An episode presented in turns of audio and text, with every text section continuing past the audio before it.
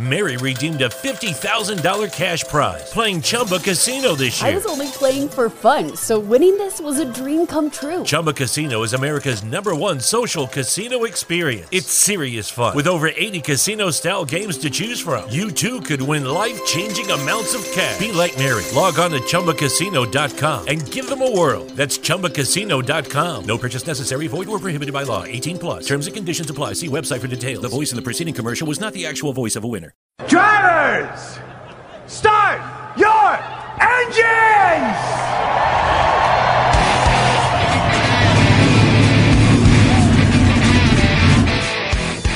It's the pace car! What for? Because you hit every other damn thing out there, I want you to be perfect! When I'm driving, I got a guy on the radio who talks to me. It's him. He talks to me.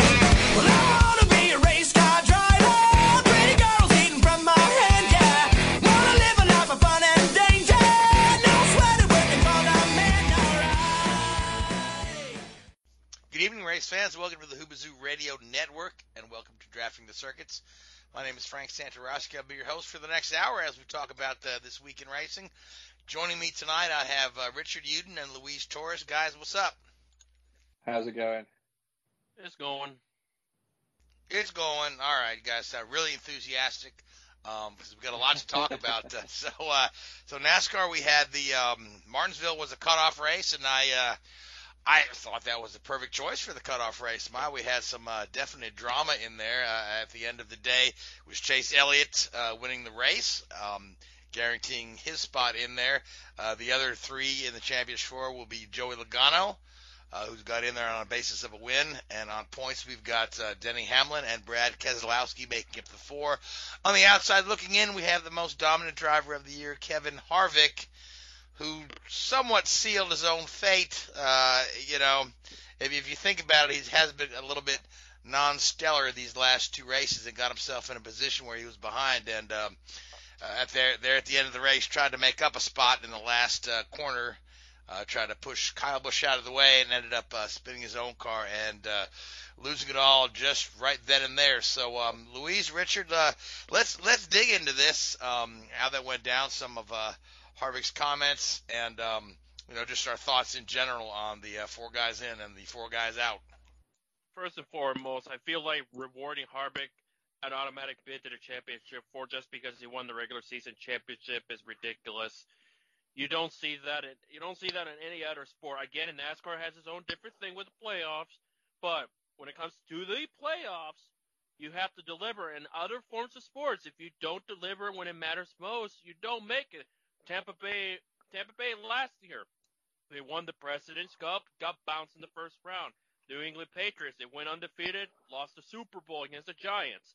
And also you have the Seattle Mariners, 116 wins, didn't even make the World Series, and have not made the playoffs since then. The longest playoff drought in sport. The right. So yeah, I yeah, we've got to quickly to step in. It is Yeah, seeded though. It is seeded. So they, do, you know, in theory, if you win the regular season, you should get an easier passage through to the champ, you know, to the Super Bowl, the World Series, or whatever it may be. Now I know in in the Cup Series they do give points. Yeah, uh, 15. you know, and, uh, but I mean, gee, uh, you know, one bad race or two bad races, and that's that. You know, banker you've built up over twenty odd races has disappeared. You know, in, in a big wreck at Talladega or something. Yeah, certainly they do. They do try to protect those guys with uh, by seeding them, and then there's also the uh, the stage win points that uh, that collect up there. If you recall, a couple of years ago, Truex had accumulated so many stage win win points that he was pretty much he was very safe in every round. Well, he did continue to win races. He uh, he had a nice cushion in the points there, but but I mean, realistically. Uh, NASCAR wanted a playoff system that mirrored stick and ball sports, and we all knew that this sort of thing could happen.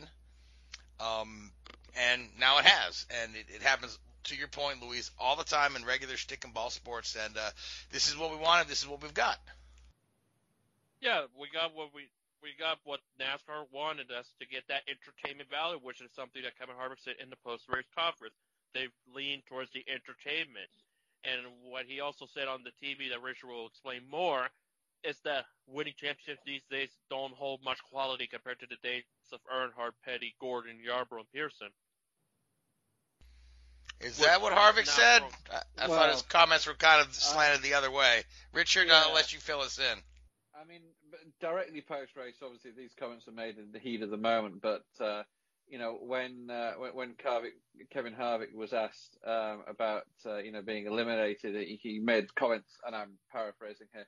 You know, these championships are hard to win. It's not like they hand them out like they used to with Petty and Earnhardt. So I think the, the the point he was trying to make is that maybe the I think the depth. I, I, think what he's probably getting at there is the depth of the field is a lot greater now than it was maybe you know in previous generations when uh, when drivers won multiple championships. You're probably not going to see that as much these days because of the, as I say, the the strength of the field and the the strength of the big teams around and the um, requirements so that the the, the um, necessity to have a competitive team just rather than just a good driver.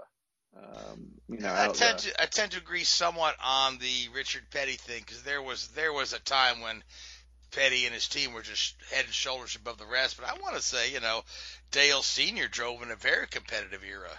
You had a lot of really good guys out there right, running at the same time with him, and a lot of really good teams. You know, you had your you had your Mark Martins, your Rusty Wallaces, your Davey Allisons, um, the Terry Labonte's, guys like that who, uh, who you know, uh, gave him a good run for his money. Ricky Rudd, another fine driver of that era. So I, I don't think that. Um, I just yeah, I, ju- I just yeah, Earnhardt was handed anything. Just saying. No, no, but I just think these days with the differential between, um, you know, the, the car and driver, and it's, it's similar in Formula One. You know, you look back in the good old days in Formula One in the 1980s. You know, you look at the qualifying performances, and there'd be eight seconds between first and 22nd or 20th or whatever. Now there's two seconds. You know, and and I don't know. You know, my interest in NASCAR doesn't go back far enough, but you look at you know I, I think from some of the, the the stuff I've read, you know, back in the 80s and 90s when Earnhardt was winning, you know, there was a pretty big divergence across the field. You know, he would be like two or three laps down in a race and still win it. When you could never do that today in, in, in cup racing.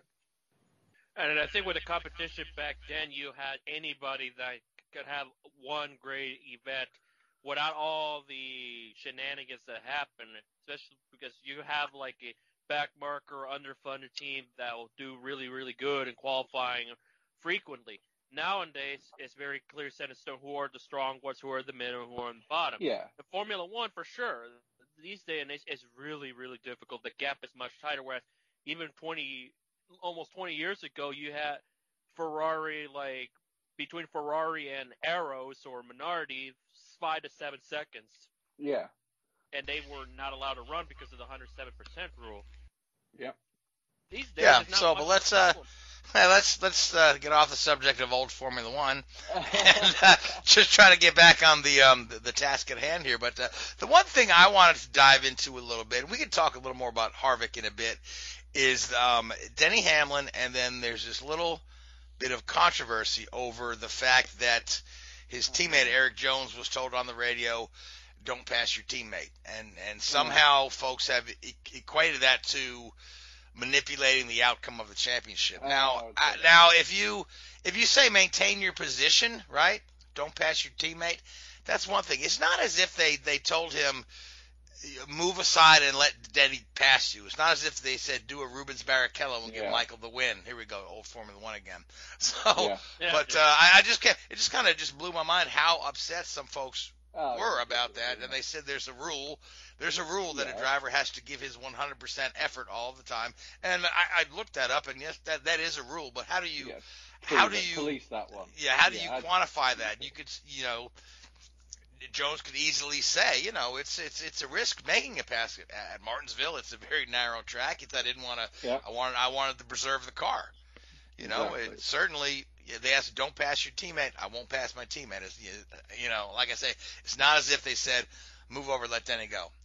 Yeah, it's ridiculous. Totally blown out of all proportion. At the end of the day, it's a team sport. There's, you know, Joe Gibbs Racing. They have a job to win a championship, and yeah, I have not, zero problem with that whatsoever. And I don't think Harvick or any other team would would if the boot.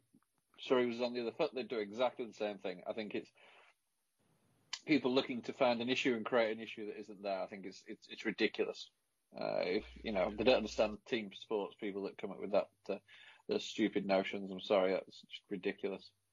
Likewise, it's ridiculous within itself. It's like, yeah, there's sometimes you want to find that juicy radio audio. I know I've found a couple in the past, but that one don't pass. It's Like this is nothing new. It's No, common, I not just in that. It's common in racing. Look at restrictor plate racing back a Yeah. decade ago. With manufacturers, they wouldn't let Trevor Bayne work with Jeff Gordon. I know that's different, but they don't want to work with other uh, certain people. And now we're seeing as their teammates. It's- Whatever it may be, this is nothing new. Manufacturers, I mean, teammates, or I would alliance. be, I would be more disappointed. I mean, at the end of the day, to my mind, the kid should know not to do that. you know, Erik Jones should know not to try and pass his teammate. I mean, Yeah, especially in the especially in the, the you know the championship decider. You know, I know he's decides out who goes- at the end right. of the season as well. Every- might have something to do with it, but you know. Yeah, Jones, Well, he- Jones he's all- been the lane, Jones has been labeled pretty much the lane duck of JGR since he's going to RPM next year. And also Hamlin was throwing a fit over Jones driving him and all of that. It's like, or no, not what was it? Not Hamlin. It was Truex. Whoever. They're probably the same when it comes to Jones these days. Like Jones is driving to win a race. You have to run him like he is the leader. It's like, geez, some people complaining about the littlest things kind of gets ridiculous, but none more ridiculous than what people are trying to make a big fuss over this whole thing with Jones and Hamlin. I Right. So let's so let's talk about um, you know the guys that are out, which the two notable ones are Martin Truex and Kevin Harvick, who are arguably two of the best drivers in the series and two of the um, the guys who have been championship contenders for at least the last four or five years. Uh, both these guys have. Uh, uh, you know they've been in the final four the last couple of years. They've they've each uh, won a championship. Um, you know, it's just it's odd to have those two top names out at this uh, at this juncture. But then again, neither one of them was really hot in this last phase of the playoffs. Nope, absolutely not.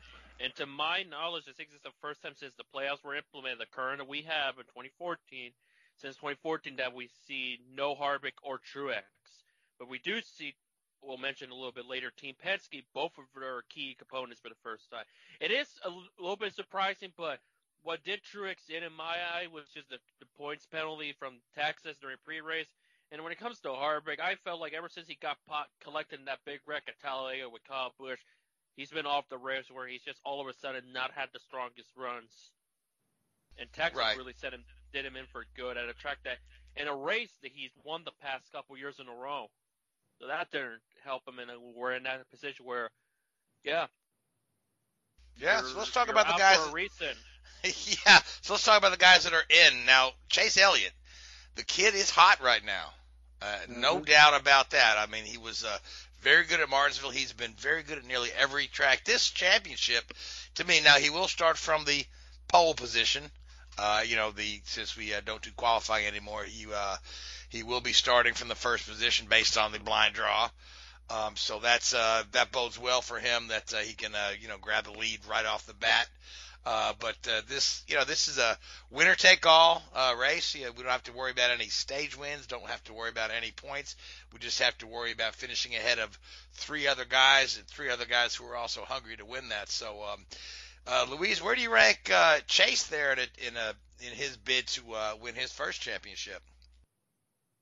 He finally got through out of the round of eight. That has been the big question mark for Chase Elliott for his entire career. Can he make it out of the chip, the round of eight? Because there usually a lot of things that's taken him out. It almost did during the race when it comes to that Jackman who jumped in the pit box by accident had to go back to avoid penalty. Initially, they were penalizing him, but then they reversed the call because the rule book says you can reposition yourself without any penalty. It cost him some pit times, and he dodged a big bullet in that. He also had a slow. Also, the crew had a very slow stop, which I think it was the final stop or the second to last. But Elliott just had a faster car, and he showed that he's determined. But because of the aforementioned pit mistakes, I don't see him winning the championship because they have to be perfect. Alec Gustafson and that entire team has to be absolutely flawless if they're going to have a shot of be winning the championship. I'm not I'm not knocking Elliott's driving ability because he can get the job done. It's just it boils down to that pit crew. And you look back at last year, pit road was the deciding factor of who of Kyle Busch winning the championship last year, and not Denny Hamlin or Martin Truex. And I feel like that history might repeat itself. So I'm not too confident on Elliott's crew as far as this championship. That's why I cannot say he will win it. He'll come close, but ultimately comes down to pit stops in Elliott's camp. All right, so now I want to talk about another guy that's in it. That would be uh, Brad Keselowski. Uh, four wins on the year. Um, he's not necessarily had any streaks where he's been really hot. Um, this year, even at Martinsville, he was in the mix, but never really contending for the win. But I've got to look at at Phoenix, and and got to look at how that's kind of patterned a bit similar to Richmond. And then I've got to look at the way Keselowski dominated at Richmond, and he's bringing that same chassis that he ran at Richmond there to Phoenix. And, and I got to say, um, Keselowski, who's he's not been in the championship for since we've had this format, I believe. I don't, I don't believe he's uh, been in the past round of eight since He we've had was this in format. 17. Was he? Okay. Um, that was, I think, the only time he's ever made it in a championship for was in 2017 when Truex won it. yeah, but I got to say, my my kind of thoughts are kind of leaning towards uh, Keselowski. Mary redeemed a $50,000 cash prize playing Chumba Casino this year. I was only playing for fun, so winning this was a dream come true. Chumba Casino is America's number one social casino experience. It's serious fun. With over 80 casino style games to choose from, you too could win life changing amounts of cash. Be like Mary. Log on to chumbacasino.com and give them a whirl. That's chumbacasino.com. No purchase necessary, void or prohibited by law. 18 plus. Terms and conditions apply. See website for details. The voice in the preceding commercial was not the actual voice of a winner. Mary redeemed a $50,000 cash prize playing Chumba Casino this year. I was only playing for fun, so winning this was a dream come true. Chumba Casino is America's number one social casino experience. It's serious fun. With over 80 casino style games to choose from, you too could win life changing amounts of cash. Be like Mary. Log on to chumbacasino.com and give them a whirl. That's chumbacasino.com. No purchase necessary, void or prohibited by law. 18 plus. Terms and conditions apply. See website for details. The voice in the preceding commercial was not the actual voice of a winner. Keselowski right now, um, and as far as a uh, uh, winning the whole thing. Yeah. Now, I- now, I- Richard, go, go ahead. I want I want to involve Richard and let him uh, pick a guy to talk about. You got uh, your choice of the other two. Ooh. Yeah, cool boy. Uh, yes. I mean, I, I think you know you, you got Logano and, and uh, Denny Hamlin sat there, and you know without Kevin Harvick there, you've got to look on, on performance over the course of the year. You've got to look at Denny Hamlin, but you know the guy hasn't been stellar towards the back end of the season. You know he, he he's obviously clinched his playoff berth. Then he I don't know when his last win was, but I don't think he's won one race in the playoffs. He's been pretty.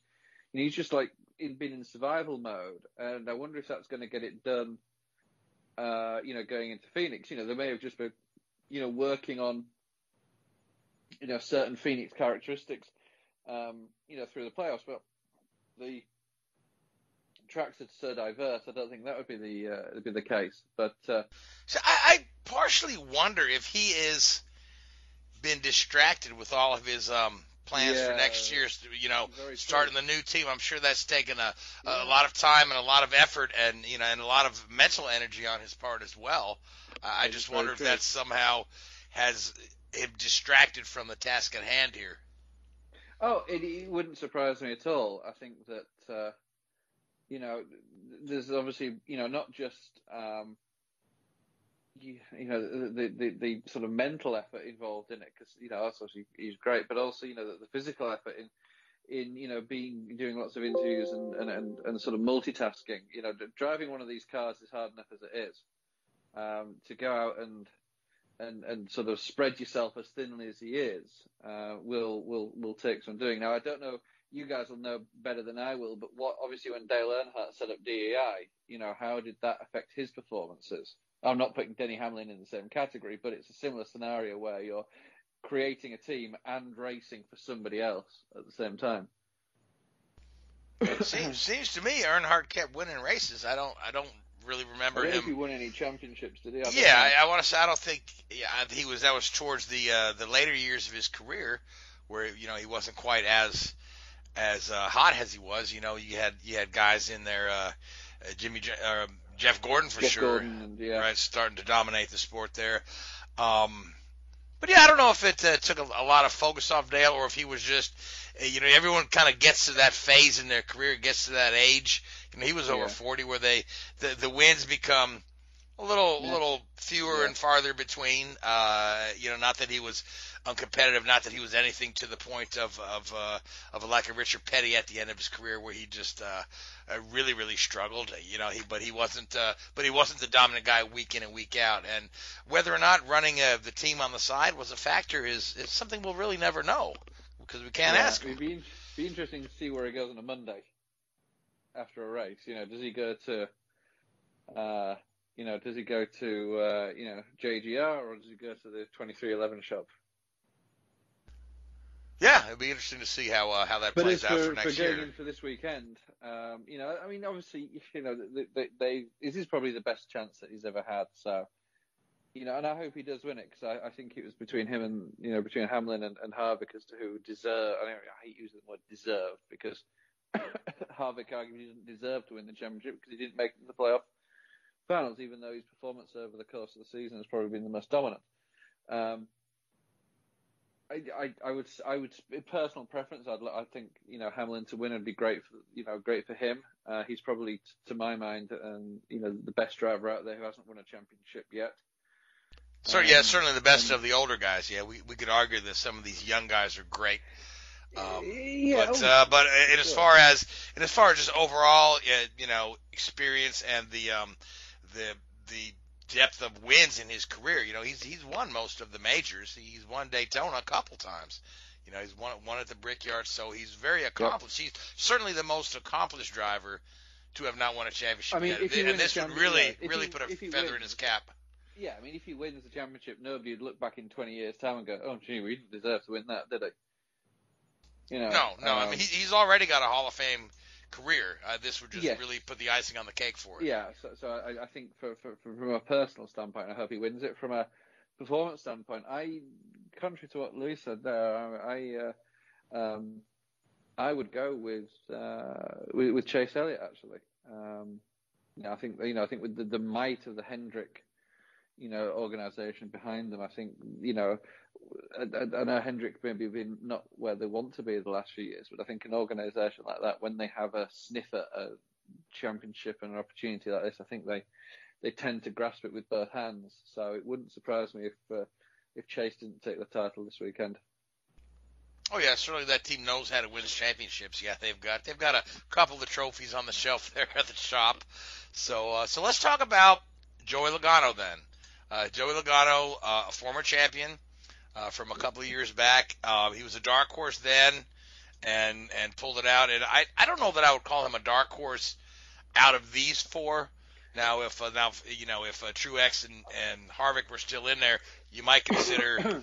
you might consider Joey Logano a dark horse, but I think he's he's got to rank as one of the favorites here because he is uh, uh you know he's been known to deliver when the pressure's on. Now now Louise, what are your thoughts on Logano? That's that's my pick for the championship, and he he's just. Here's the thing, was it's starting to look like 2018 again when he, Logano last won it, where no the biggest fear was to have Logano deep in this championship and now in this title chase. That is a nightmare for the rest of the competition, and when that happens, he's very hard to beat. He does have the advantage of having that win last time around in Phoenix pose it before the pandemic. I know he's only won one race since the pandemic, but uh, who, who's to say he doesn't win again? And the only thing that will the only thing that will stop the funny thing about Phoenix is that all these guys that are in this championship four could win it. There's no true one-sided champion. As much as Hamlin's been the strong is the strongest out of the four guys, Hamlin has not had necessarily the strongest of runs as of late looks can be deceiving, as Hamlin alluded a couple of times during these calls. And with Logano, I, I don't know. I don't see how you he does not win this championship. I think he's just clicked at the right time. Sometimes when you click at the right time, you'll get rewarded heavily, and that's typically how it goes down in these playoffs. The ones Yeah. who are And and then again, you know, you don't they don't have to win this race either. They just No, have to Harvick finish ahead of this whole thing. three other guys. Yeah, you could have you could have let let Harvick and Kyle Busch fight it out for the win, and just keep yourself out of trouble, keep your nose clean, and keep the keep those other three guys behind you. Of course, you know that's that's not how it's going to play out. That each of them will be going for the win because that's that's the best way to that's the best way to uh, seal your fate is to win the darn thing. And I want to say, am I correct that that each year the champion has won the final race? I I can't think of a Yep, and for Cup, every champion won the finale. I think Right, only right. in trucks that's not been the case. On a couple or one or two occasions, maybe Xfinity, but Cup for sure, the champion won the finale every single time. all right. So format. Yeah, I want to say the the Cup Series has been yeah every every single time. So it's been it's been a, a satisfying finale from that point of view that the guy that won the race is the champion. You know, for the for the fan watching, you say, "Yep, that's right. That guy won the race. He deserves this thing." You know, of course, you know we do. Larson fans, who, how many times he was strong and Homestead could not win it, or even Jeff Gordon 2014, he had a hell of a car, but for whatever reason they decided to pit him. Yeah. But of course, I do always like to throw out the scenario that you could have those four guys since they starting them all together, that they could all crash into one another on the opening lap, and whoever grinds to a halt closest to the finish line on lap one with the with the damaged car will win a championship, and then and then you will have to run the rest of the race still. So I mean, it could happen. It's highly unlikely, but yeah, uh, they for, they're going to but- do but- whatever it takes. hey, but think of to think of the fact we're starting DTV and all. you know, with the no qualifying format, we're starting all all four of those guys together. So it'll be fun to watch, that's for sure. So we've got um, championships up for grabs in the trucks and Xfinities as well. Mhm. Louise, are you? If we don't have Seth here, who's our usual um, reporter on the the junior series, so uh, let's uh, let's talk about Xfinity. I, I know the four guys in are um, Cindric's in there Mhm. and um, uh, Tyler, Tyler Reddick. No, no, uh, Reddick's what- in Cup now. no, no. What's his name? You see, I don't watch Chase Xfinity that much. Briscoe, Chase Haley, Briscoe, and that's the Justin guy, yeah. Yeah, so the championship four for Xfinity are Chase Briscoe, Austin Cindric, aka the guy who is one step closer to Indy 500, Justin our- our Haley, little and joke. Justin Allgaier. so you gotta, you gotta. So- if you look, if you look at this thing, you gotta, you gotta really like Chase Briscoe's chances. And, and the guy is one. He's what, what nine this year? Yeah, he's won nine races this year. He's trying to join an even elite club of ex- winner of the 10 win club, which Harvick is also trying to join as well because the 10 win club hasn't happened in Cup since Johnson in 07 on the Xfinity, and I believe it's been since Kyle Busch almost a decade ago. Somebody won at least 10 Xfinity races in a single year. But as, as for sure, I feel like it's going to come down to the two Fords of Cindric and Briscoe don't cut out the two Justins either. I think that one will certainly be an absolute nail biter to the absolute bitter end. Because you have Justin Allgaier, who has been historically been excellent in Phoenix. He won last November. Justin Haley was the highest finisher of the four guys in this title quest in March. So who's to say not either one of those guys could win this. I think all four are capable. Haley's more of the dark horse contender out of the three. Allgaier yeah, but Haley, ten- Haley also has this unique ability to just pull a rabbit out of a hat. You know what I mean? Yeah, and He that's just, why I mean, said just all- just all out of out of nowhere. I mean, the guy, the guy is a cup winner. You know, Yeah. so you can't count him out ever. No, it cannot. Who knows if like at Rochette, you there's that wild card. Chastain, what would he be? What would he do? Would he play a role into this whole thing? Because you know he's probably not one trying to get that that first win of the season. 'cause he hasn't won all year. Two, if he's not in a position to win, but Justin Haley is, will he do whatever it takes to prevent the other guys from going? Because he is an aggressive driver, and I feel like do not sleep on Ross on playing a role in this title quest at all. Do not. That'll Even certainly though be he's something not in to the look out for. Yeah. Now, Richard, who do you like in this Xfinity battle? I know you uh, you uh, you've you've actually worked uh, in the Xfinity side of, of the sport for a while, and you're familiar with some of these guys. Yeah, I mean, ooh. I think you can't look past Cindric, can you really? I think that he'd be my favourite. Uh, from what I've seen of him this year, I think he's been very impressive, and uh, you know he's building up to what he's got in front of him over the next few years. And uh, yeah, I think he's uh, he'd be who I'd put my my uh, fifty cents on to win. Yeah, I mean that'd be that'd be pretty neat for Roger Penske to win uh, both championships too.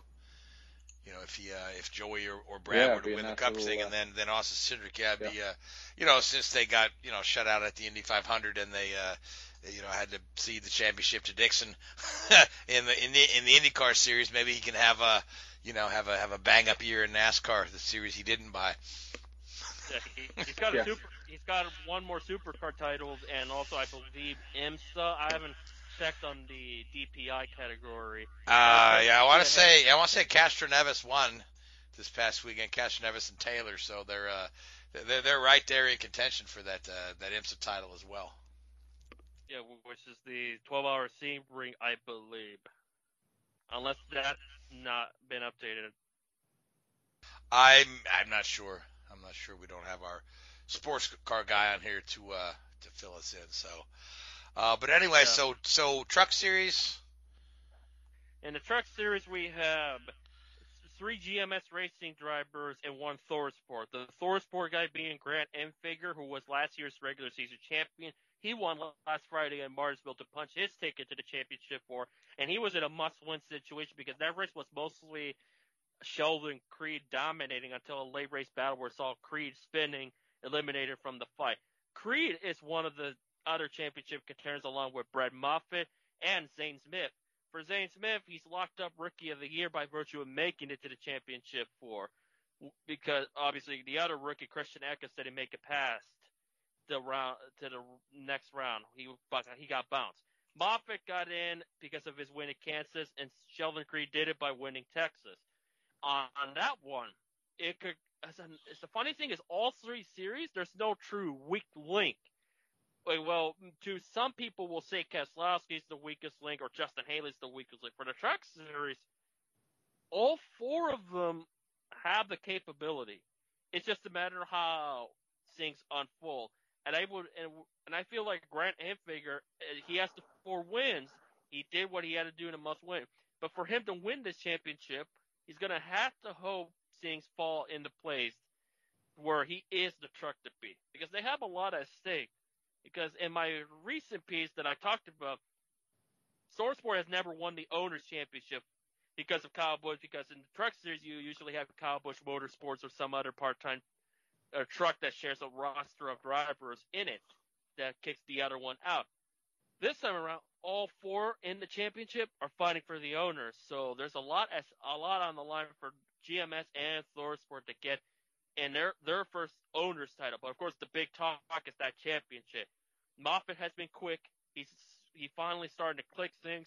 Creed just has the tendency of having strong trucks, but at times can he finish the the job? He has on a couple occasions, but there have been times in key moments that Moff that Creed cannot seal the deal, and that worries me, and that's why I don't see him winning the championship. Zane Smith is a bit of a stretch, so I I feel like this could be Moffitt's or Enfinger's title. That's my side of the ordeal. And if, and if Moffitt wins, it'll be one heck of a tri- tribute for Jimmie Johnson because he'll be driving that Johnson th- tribute scheme from, I believe, his first championship in 06. So the cards could favor Moffitt, but I feel like Enfinger would be more of a sentimental due to the fact that Jeff Hensley, his crew chief, has never won the Truck Series title. He's been around in the sport for a real long time. In fact, he won. He was the championship winning crew chief with Chuck Bown in the Busch Grand National days. Could have won 07 with Mike Skinner, but Mike Skinner had that cut tire and ultimately lost the championship in the final race of the year in 07. So it'll be neat to see the 98 team get it done this Friday. Yeah, it'd be a it's a big big weekend for NASCAR, the finale of the season. And uh, now you mentioned Jimmie Johnson, and so he will be running his last uh, race in the 48 car, uh, the 48 Cup car that is. Uh, it'll be his last race as a full time uh, NASCAR Cup driver. I mean, there's uh, he's hinted a little bit that he may. Yeah, you, you may see him here and there on a, on a one-off uh, back in NASCAR. Uh, you know, nothing is over till it's over, especially when you're still driving. But he will debut as an IndyCar driver um, in uh, March uh, when the season opens at the streets of St. Pete, and he spent this past weekend at Barber Motorsports Park along with uh, several other uh, cars. Um, testing uh, testing the car, and he's just uh, made some neat comments on Twitter and stuff. How he's just really he's he's shaving off seconds as, at a time as he's getting more and more used to the car. Now, now the thing I found funny is that he, uh, he's, his driver coach is Dario Franchitti, and and and Barber has not been one of Dario's best tracks. Just putting that out there, and even even Dario said, yeah, "I'm glad I'm there to help you because I've pretty much crashed in every corner there." So, um, but uh, but it sounds like uh, Jimmy is really enjoying himself and uh, and and fitting in well with the uh, with the other guys there and the crew there. Uh, Dixon has some nice things to say about Johnson. Again, Franchitti has some nice things to say about Johnson. Um, and then they just feel like uh, the guy's coming in in a good frame of mind with a good work ethic. Uh, you know, you know, despite the fact that some think he's you know too old or too you know too too old to be changing gears after running around in circles so much. So uh, it'll be interesting to see how all that plays out, and how competitive um, he can really be. Uh, again, his times were pretty pretty far off from the the established guys there, but uh, but every time he went out, he was better. So now, Richard, what what are, what are your thoughts on this old dude hopping into IndyCar? You think uh, you think he's really gonna he's gonna be the real deal next year, or or he's gonna be, you know, mid mid pack, or he's gonna embarrass himself? I think he'd be mid pack. I don't think somebody with Jimmie Johnson's, um, you know, name, should we say, it w- would put himself in a position where he's going to make himself look silly. You know, it's just not worth it. Um, and uh, you know, again, you know, his work ethic is there. you don't, you know, win as many cup championships as he has without having, you know, the world, one, you know, an outstanding work ethic. And you know, we all know from his um, uh, sort of work outside of racing, you know, his, his fitness work, his triathlons, his marathons, those sort of things. You know, he's uh, his fitness his fitness levels are as as high as as anybody's in in, in motorsport. So I think he's going to get out there, and I think he's you know I don't think he's going to win races or anything like that, but he's gonna he's going to have fun. You know, he's going to go to battle with guys around. He's going to go wheel to wheel. He's going to realize the suspension breaks far easier when you don't have a fender around them and um, he's going to have fun. And I think it's going to be great for the sport. It'll attract new people in. It'll, you know, give the sport a bit of buzz, and uh, I think it's exactly what it needs. Yeah, and again, like we we like we had mentioned last uh, week as well, he's bringing a big money sponsor into the sport, and Carvana, who's not yeah. had any experience in you know sponsoring um, auto racing, but they are a growing company, and they're and they're they they get bigger and bigger, and they spend a lot of money on advertising. I'm just kind of maybe looking forward to seeing some Carvana ads, uh, you know, featuring Jimmy running around uh, in an Indy car. Be fun to watch. Yep. So. Um, you know, also testing. You know, uh, we had guys test at the Speedway as well. Uh, the Indianapolis Motor Speedway. They were testing last week, testing some different aero bits to try to improve the passing um, if you recall, in, in, in years like you know 20, the pre-Aero Kit era, the you know 2012, 2013, and even into the manufactured Kit version, we had a lot of a lot of passes, uh, and it was relatively easy to pass. And there were, I mean, there were times when you didn't you didn't want to lead, so you kept swapping that thing back and forth. Uh, but then once we came out with the universal uh, kit in 2018, the, the passing has been a little more difficult. Um, you know, a lot more dirty air behind the car. So they're trying a couple of different aero bits on the cars. Uh, specifically, I, I noticed uh, a lot of stuff around the um, the right behind the front tires there. Those little the winglets on the on the on the uh, on the on the bottom tray. Uh, they had a couple different configurations there they were trying out. So uh, uh, and now they're crunching numbers and looking at data. So we'll have to see how all that works out. But uh, uh, genuinely positive things uh, being heard. Everybody is like you know right right back to work. You know the season just ended. But um, you know, right back to work. You know, Sato was out there testing. Dixon's been out there testing. Scott McLaughlin is uh, has got test time in. Um, we had um, Felix Felix da Costa from the Formula E series test at Barber in the Rahal car.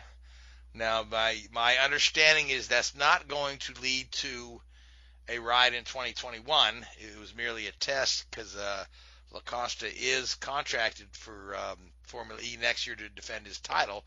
Um, but uh, you know that season wraps up in August, so there's no saying that uh, he may not appear in a third car um, somewhere towards the end of uh, next season. You know, if uh, if there's a car available and some sponsorship money to put him in one. But he was uh, his comments were he was genuinely impressed uh, with the IndyCar and said he would love to do it some more. So now, now, Louise, you uh, you take a, a look at any of these uh, test times and whatnot, or any of the comments, anything you'd like to add before we start talking about Formula One? I think that, was the only thing I was going to mention about the cost of having a stellar time period. But as somebody mentioned from the IndyCar realm, that sometimes those times can be deceiving, but it's just a matter uh due to the fact that you just half this it is a test. Sometimes you'll see some potential. Sometimes you need a little bit more to fully understand and fully grasp how they are because it's just one track.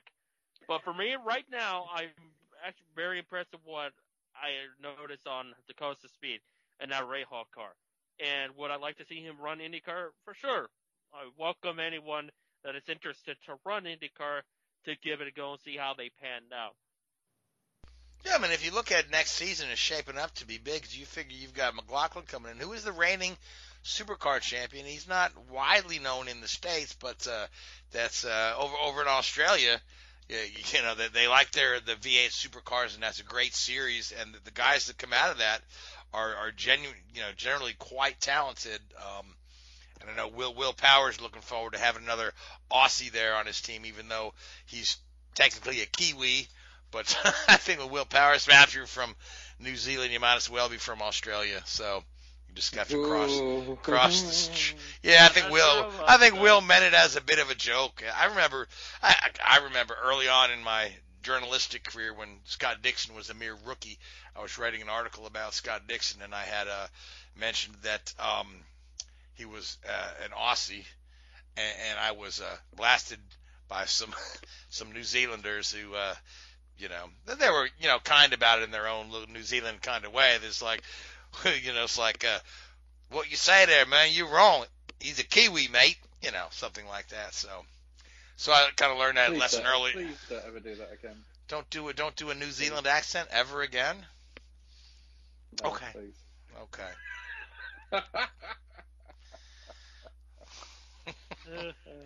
Uh, so all, I, so all I know is from watching Crocodile Dundee movies. You know, that's not a knife. That's it's a knife. all right, so let's um let's talk about Formula One. We had a race at Imola, long anticipated. Last time we raced at Imola was 2006. Most of the guys that are in the race now were between seven and nine years old, other than Kimi, who was actually uh, placed fifth in the race. He's he's been in the series long Yep. enough. Um, but yeah, so a Yeah. brand new track for a lot of the guys out there, and then we had, of course, Lewis taking another win. Um, Danny Dan, Danny Ric on the podium though. That's a, another podium for Renault. Yeah. So uh, yeah, Richard, let's talk about this Imola race uh, a bit because I thought it was quite entertaining. It was. It was great to be back at the old uh, old Imola circuit. You know, obviously one that uh, had a tainted memory, if you like. You know, nobody can ever talk of Imola or even you know think about that race without the tragic weekend back in 1994. But uh, you know, it was great to be back. You know, obviously, you know, of circuit changes since '94, but also since 2006 when we were last there. Um, and you know, it was just great to see the cars on. on again, I, I use this this phrase, you know, a lot when we talk about these old nostalgic circuits, a proper racetrack. You know, there's there's uh, you know there were still issues with track limits, which I think they need to address. But again, you know, the the, the cars are so different now to what they were 14 years ago when they were last raced there. So I think if it was to become a permanent fixture on the calendar, which I doubt it will be, um, it would need some real upgrades uh, in in in some of the corner complexes to make it more um, you know, drivable from that extent, so they're not slinging it around, uh, you know, off the curbs like they were.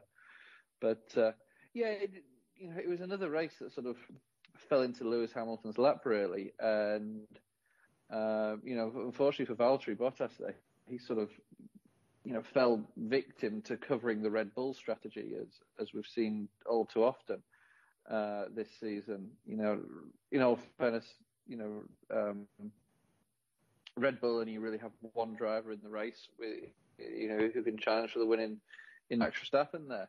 And you know, so when Max reacts, you know, the easy thing for Mercedes to do is just pit one of their drivers and and, and cover that uh, tactic. And, and in, in this race just gone again, that was Valtteri Bottas that was pulled into the pits to cover him, and that just played into Lewis Hamilton's hands uh, all too well. So that that really really cost uh, Valtteri the race, and then uh, Max had a tyre failure with what 15 laps to go or so, and uh, you know that pitched him out the race, which is unfortunate because uh, you know Max was having a good good race there. He'd got up to P2 and actually passed Valtteri after Valtteri had picked up some uh, uh, debris from Sebastian Vettel's car on lap two, coming out the Tosa chicane um, hairpin there. so you know, Valtteri was, was was always on the back foot, and then when they, you know, so that pit stop strategy really took the, the race away from Valtteri and, and handed it to Lewis. Um, and then, and yeah, Verstappen got past it. Verstappen's P2, not really in a position to catch uh, Hamilton, but uh, you know, they, his tyre just, I mean, it's just failed, probably running over some debris, carbon fibre um, shard, you know, goes through the sidewall or something, and the tyre's gone instantaneously. Um, and you know that, that, that's a concertina that the whole field gave everybody a chance to pit. Uh, I think Perez was probably on line in line for a P3 there, but he pitted, and that, as you say, vaulted Daniel Ricciardo up into into third place, and uh, he held that off and got a second podium. So whether Cyril there at Renault will need two tattoos to uh, you know to celebrate this season, I don't know, but uh, be good fun if it did. Um, yeah, I mean, you know, it, it, makes you wonder if uh, everybody else would be good. Yeah, you know, it makes you wonder if Ricciardo's making the the wrong move leaving Renault and going to McLaren. Not not that McLaren uh, is putting together a good car, and McLaren is certainly lined yeah. up for Mercedes power next year. Yeah. Um, it's an interesting question, isn't it? Yeah, I mean, you know, because Renault has improved so much this year. Oh, for sure. You know, the, the and you know, you know, Daniel Ricciardo is probably a larger large part of the responsibility for that. You know, he's he's very very capable of um, you know, growing and developing a team. I think he's done a good job there. But uh, um, I think probably if you were given an option for Renault or McLaren, I think in the grand scheme, I think McLaren is probably the the better bet. You know, because what's Danny now? He's 30, 31 maybe. Um, so you know, he's got another three or four years at the top of the game. You know, who are you going to put money on McLaren reacting to the what will now be 2022 regulations better than Renault? That's basically what you're throwing a hat in the ring at. You're saying, yeah, you know, absolutely, big, big yeah. regulation changes coming in. My, I think that McLaren will be better at reacting to it. Now, no, you know, well, yeah, there's and there's some there's some you know rumors here and there that uh, you know folks at uh, Renault corporate are not entirely thrilled with the amount of money they're they're putting into the Formula One program, and you know, which gives you the you know, is this still going to be around in a few years, right? McLaren has has has a, there's always that, yeah. There's always the, the bean counters up at the home office. They're saying, "What are we spending this yeah, money for?" I, I, uh, but yeah, but I think part of the I think part of the problem there is that Renault um, and the Renault Group, as it is, I mean, it's not just the Renault brand; it's a multiple faceted organisation. I think they have quite a bit of French government financial input. So I think, you know, there's a little bit of that. Do we really want to be? But saying that, you know, Fiat obviously are uh, you know, a large input into Ferrari and they're owned by the Italian government as well. So it's, it's not always uh, as clear cut as that. But, uh, but yeah, I, I'm sure that when Daniel was going into the negotiations with both McLaren and Renault for going beyond 2020, you know, McLaren just didn't turn around and say, "Oh, we're going to make a great car in 2022. Oh, it's going to be the best car ever. Oh, okay, I'll come and drive for you." You know, I'm sure he's seen some numbers. I'm sure he's seen some simulations, some modelling, some projections, and oh, you know, Daniel is a you know outside the Max and uh, Lewis category. He is as good as anybody, and as as as you know anybody would pick him up to be a driver for them. So he's he certainly would command that respect uh, from any team. So it'll you know I, I think he's probably I'd love to see Renault do well. I'd love to see Alonso do well, but I think probably McLaren will edge that one. Yeah, even if you look at just over the, the history of both of those organizations, there, you know, McLaren has constantly been in the game. Yes, they've been they've been down a little bit the last couple of years, but uh, you know, given their overall history, they've uh, you know they've managed to kind of stay in the mix. You know, even as recent you know as the what 2008, 2009. Well, I guess that's not that recent anymore, is it? Yeah, but uh, but I mean, yeah, as a factory Yeah, team, yeah. as a factory team, Renault has not been super competitive since the turbo era. You know, No. since the since the, the 90s. I mean, they've been successful as an engine, man, engine manufacturer um, in some other, you know, with their engine in some other folks' car. But as a Well, factory team, 2005, 2005, 2006 with Alonso, they were technically Renault, uh, And yes, they were Lotus was technically Renault, yeah. as well. but they were, but they were run out. You know, they weren't run out of France. They were run out of Enstone, which is where they currently are. You know, so it's always. Right, yeah, that it was sort it was the rem- Benetton, remnants of the Benetton team, right? Benetton team. Yeah, yeah, yeah. Yeah, yeah. Where, if I recall, weren't they Italian based at one point or throughout? Toll, uh, no, I don't think so. I don't know why. Benetton, I, I, may, Benetton may have been. I'm not sure because I know the That's what family I'm I is referring- originally Italian. Yeah, it's referring to Benetton, where I believe Italia or that became British. Either or, they, they've had some interesting time periods where they were one country then the next, depending on who was owning and running the team. But to go to Yeah, I the mean, I mean, at the, the end of the day, Renault- Benetton is a clothing company. yeah, you know. So you know who's running their race team. It was one of the, the one of the very few, you know, like like Red Bull. Now Red Bull is essentially an energy drink, but it's it's been, uh, you know, the whole team is branded as the Red Bull team. It's the Red Bull cars, yeah. Red Bull, you know. And- and- the clothing design of Red Bull, Exactly, and then um, and Alpine. it's exactly the same thing that they did with Benetton. It was the Benetton team, but I mean, Benetton is a, a clothing company, a fashion company. Yeah, what I will get into as far as the is mostly from the engine suppliers and and where the the team was based, but yeah, and to go back to the McLaren thing, I don't, I feel like Ricciardo going to McLaren will be just fine. They're on par. Sure, right now Re- Ricciardo was putting Renault with much better results than Sainz and Norris as of late, but I don't see Ricciardo skipping a beat next year. I think they'll be just fine. As long Well, as I, and I think him and um, Lando Norris will work very well together. Uh, Yeah, I I think I agree. think Lando Norris can really use uh, the mentoring of a guy who, who really knows how to win races. You know, Yeah, not, that, not that not that Carlos different- Sainz is a bad teammate for him, but uh, uh, Danny just brings more to the table, I believe. Yeah, yeah, he's been there a little bit, a couple more years longer than him, so he is essentially a long-term veteran by today's Formula One standards. Right. So let's talk about um, Alex Albon because he's been in the news a bit lately. Because you had alluded to Oh, it earlier that uh, that only you know that Mm. only one uh, one um, Red Bull has a chance to win. Now the, name that keeps coming up is Hulkenberg, of course, and even Max Verstappen, and then you know Max's pops, um, Jos Verstappen, and both kind of share the sentiment that they like the idea of having Hulkenberg in there as a teammate. Now we've already seen that uh, Gasly has been signed to AlphaTauri, so so his shot to move back up into the Red Bull seat will is you know it's uh, not going to happen right now for sure. But uh, Sure. Richard, what do, what's what do you think of the odds that uh, that that whole, that whole Hulkenberg deal goes through? Because uh, I mean the Hulk certainly has uh, been impressive in his few fill-in roles. Yeah, I think you know. At the end of the day, the, uh, the the main purpose is to win constructor championships for these teams. Uh, it's not to go out and win drivers' championships as much as they value them. Um, so I think that uh, you know you need two drivers that will consistently score points and get podiums, and and you know this last weekend was a prime example. You know, Mercedes have two cars up there, Red Bull have one. Red Bull make a strategy call. Mercedes will cover that all day long. Um, so yeah, it's it's it's a little bit, you know, they desperately, desperately, desperately need somebody out there. Um, and I think that of all the people, you know, there's basically three drivers there: there's Perez, Hulkenberg, and Hulkenberg and Albon.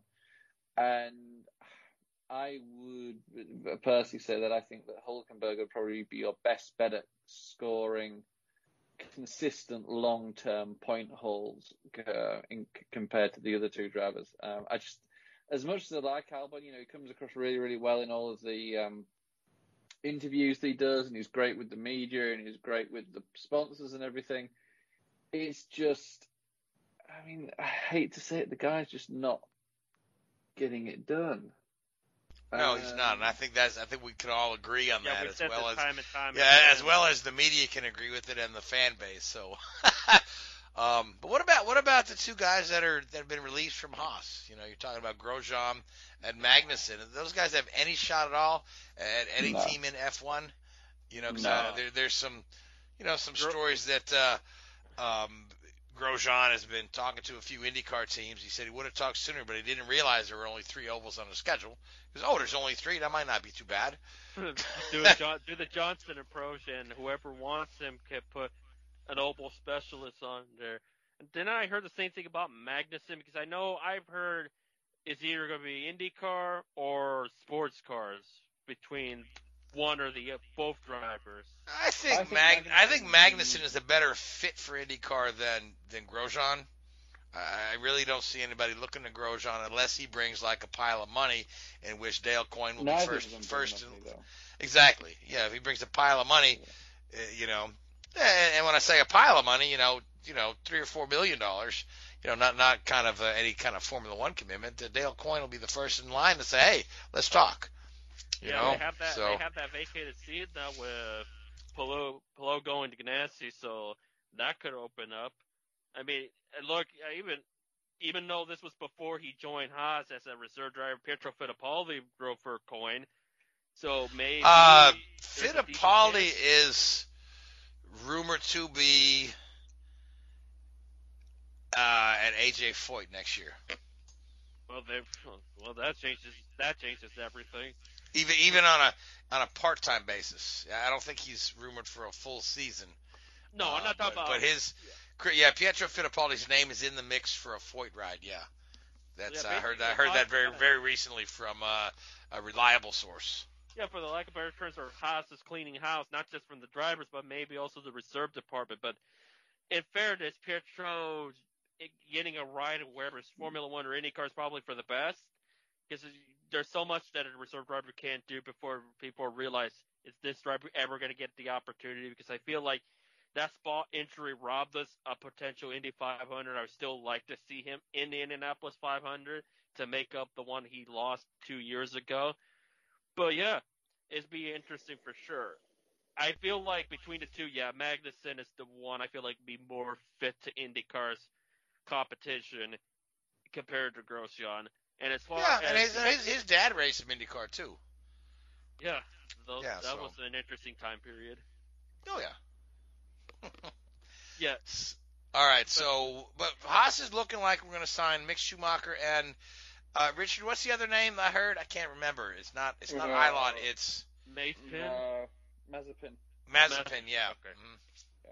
So that would give And, uh, them two rookie of money in drivers. that, um, yeah. and as far as coming there. Yeah, and as far as AlphaTauri, Tsunoda got his first test in AlphaTauri. Whether or not that means it's a good sign that he'll probably be then be Gasly's teammate as time will tell. Because, albeit, let's give them a fair. Let's make this disclaimer. AlphaTauri did phenomenal in Imola. Even Kvyat, when Gasly fell, Kvyat picked up the pieces and had a phenomenal run. But I feel like it's we're at the point it's too little, too late for Kvyat.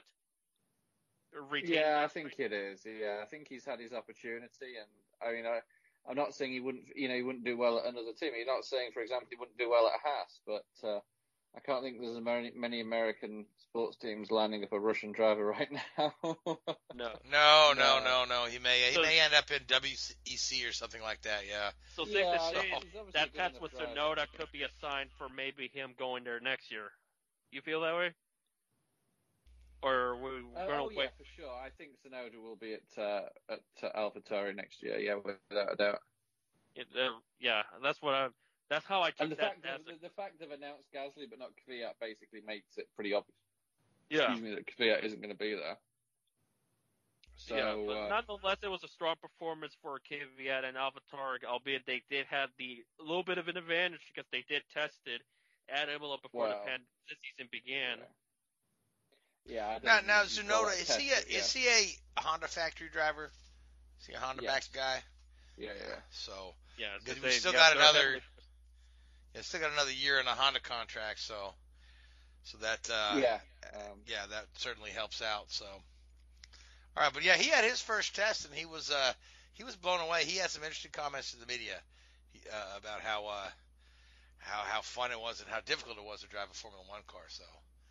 Um, so uh, yeah, we wish him the best. So we've got a couple of minutes left, uh, but guys, we got anything else to talk about? Next three minutes. Uh, we got the ARCA West Championship on the line as well, also in Phoenix. I said this back a while back that if NBC, if Fox was not involved in the Truck Series program, NBC should go with this big quadruple championship weekend, like ESPN used to do with Cup, Busch, and ARCA at Atlanta. All the races were on one network. Obviously, with trucks being on Fox, that's not going to happen. But the ARCA West titles could have boiled down to Jesse Love Jr. and Blaine Perkins. It is a fairly tight battle with 27 cars. The championship is not over quite yet.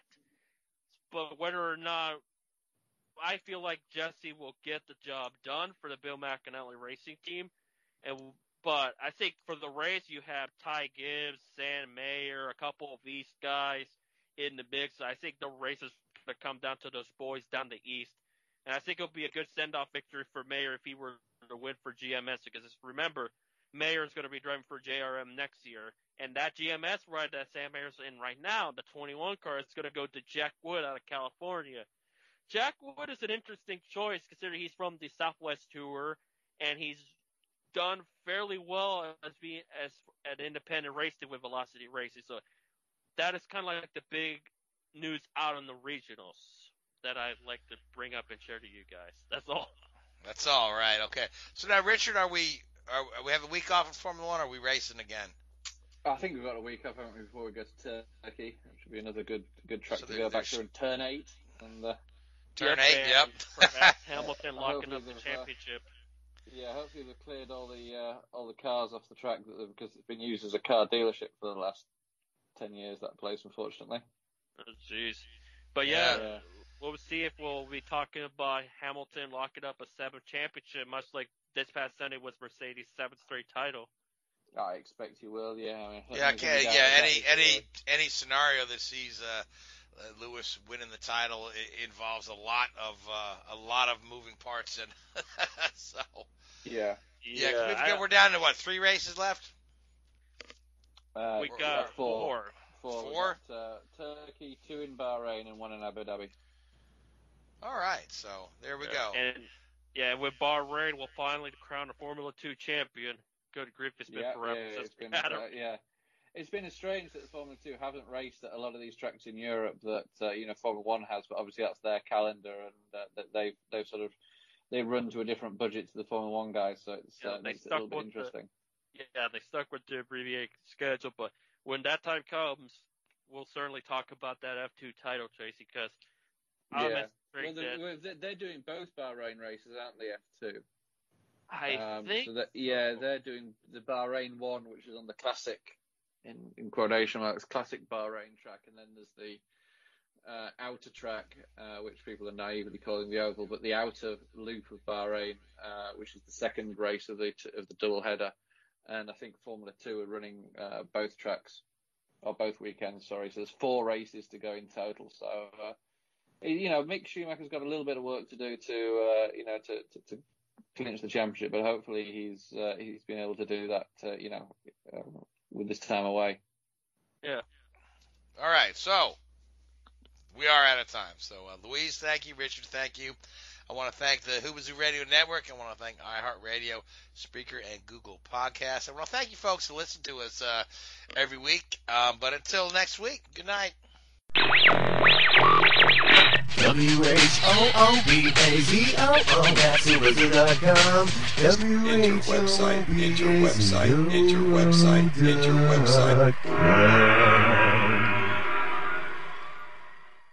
Mary redeemed a $50,000 cash prize playing Chumba Casino this year. I was only playing for fun, so winning this was a dream come true. Chumba Casino is America's number one social casino experience. It's serious fun. With over 80 casino style games to choose from, you too could win life changing amounts of cash. Be like Mary. Log on to chumbacasino.com and give them a whirl. That's chumbacasino.com. No purchase necessary, void or prohibited by law. 18 plus. Terms and conditions apply. See website for details. The voice in the preceding commercial was not the actual voice of a winner.